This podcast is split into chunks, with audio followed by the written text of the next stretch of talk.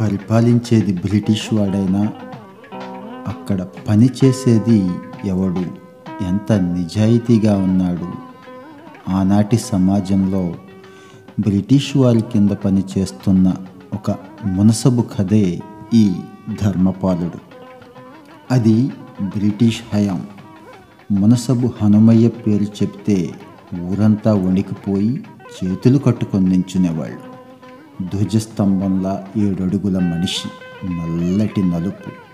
విచ్చుకున్న పత్తికాయల్లా తెల్లటి కళ్ళు అందులో ఎర్రటి జీరలు. పొంగిన బుగ్గల మీద ఇరుపక్కల పింజామరల్లా పరుచుకున్న బొంగ మీసాలు. హనుమయ్య ఒక చేత్తో మీసం సవరించుకుంటుంటే చంపంతా నివురుకుంటున్నట్లుండేది. ఆజానుబాహుడైన హనుమయ్య ఒక చేత్తో పంచకొంగు పట్టుకొని మరో చేత్తో పొన్నుకర్ర వేసుకుంటూ పెద్ద బజార్న నడిచి వస్తుంటే బజారంతా గప్చుప్ అయిపోయేది వేప చెట్టు కింద పేకాటగాళ్ళు పారిపోయేవాళ్ళు. అలుపు తీర్చుకోవడం కోసం బండి ఆపిన ముఠా కూలీలు గబగబా లేచి బండి తోసుకొని పోయేవాళ్ళు. చిల్లర కొట్లలో తూకాలు దగా లేకుండా చూసేవాళ్ళు. కొసరడిగితే విసుక్కోకుండా బెల్లం ముక్క కూడా పెట్టేవాళ్ళు.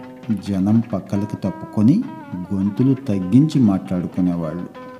ముందు ఎట్టివాళ్ళు నడుస్తుండగా హనుమయ్య అలా బజార్లోంచి వెళ్తుంటూ ఉంటే ఊరంతా నిశ్శబ్దమైపోయినట్లుండేది.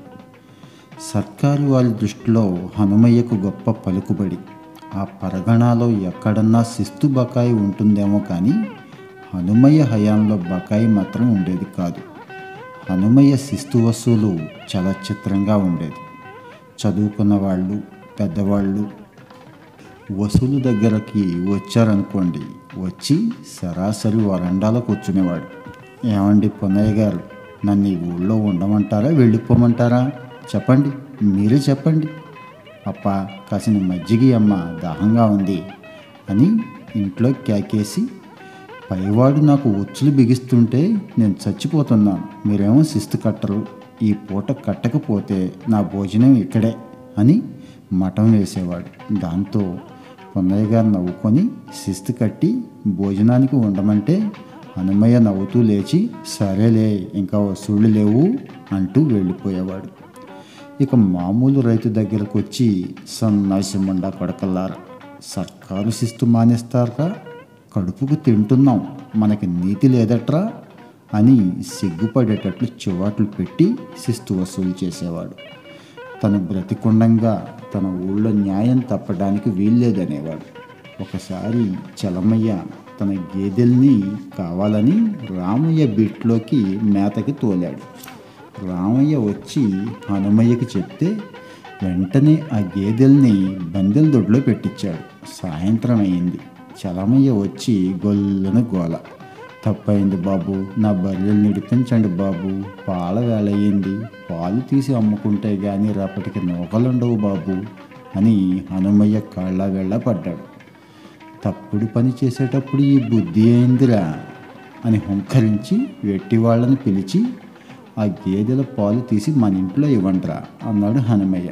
చలమయ్యకి ఆ మర్నాడు గేదెలను అప్పగిస్తూ నీతిగా బతకరా దొంగెదవ? ఇదిగో నిన్నటి పాల డబ్బులు అని రొక్కమిచ్చి పంపించాడు. ఒకసారి ముత్తాలమ్మ కొలువులో దొంగతనం జరిగింది. బలిచ్చిన వేటల్ని సమానంగా వాటాలు పంచుకున్నారు. తీరా తీసుకెళ్ళేటప్పుడు చూస్తే ఒక వాట తక్కువైంది.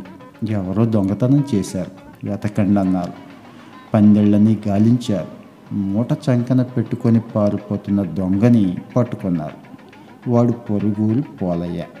పోలయ్యని పెడరెక్కలు ఎరగదీసి హనుమయ్య దగ్గరికి తీసుకొచ్చారు.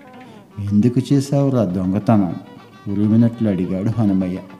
తప్పయిందయ్యా మాంసం వండుకుందాం అనుకున్నానయ్యా అన్నాడు తలంచుకొని పోలయ్య. అయితే దొంగతనం చేస్తావట్రా నీతి తక్కువ కొడక. వాడిని చెట్టుకి కట్టి పొద్దున్నే వదలండిరా అని తీర్పు చెప్పాడు. హనుమయ్యకి రాత్రంతా నిద్ర పట్టలేదు. పొద్దున్నే పోలయ్యని విడిపించి స్నానం చేసి రారా అని చెప్పి తన ఇంట్లో మాంసంతో భోజనం పెట్టించి ఒరే తిండి మీద కోరుకుంటే దొంగతనం కాదురా చేయాల్సింది. పని చేసుకొని సంపాదించుకొని తినరా పో అని పంపేశాడు. కొంతకాలానికి కరువు వచ్చింది. పంటలు పండలేదు. పచ్చటి పొలాలు నెర్రలు విచ్చిపోయాయి. రైతులు కొందరు వలసపోయారు. తినటానికి గింజలు లేవు. పశువులకి గడ్డి లేదు. వరన్నం తినేవాళ్ళు జొన్న రొట్టెలు తింటున్నారు.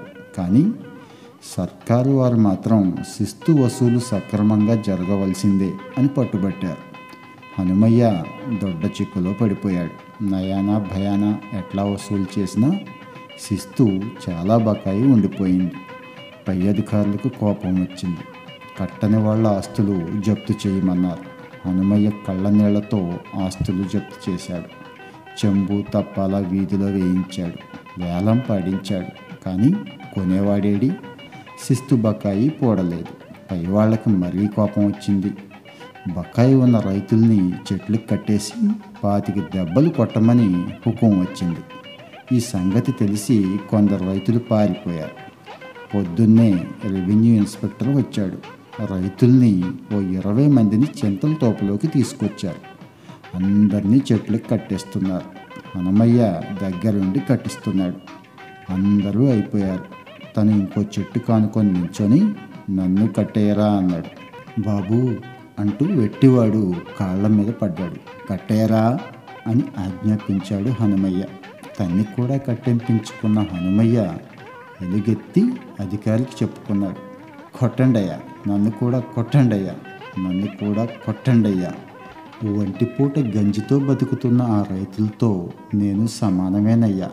అయ్యా మా దగ్గర డబ్బులు లేవు కానీ దెబ్బలకు సిద్ధమేనయ్యా. అధికారి దిక్కున లేచి ఈ సంవత్సరానికి శిస్తు మాఫీ చేయిస్తానని వెళ్ళిపోయాడు.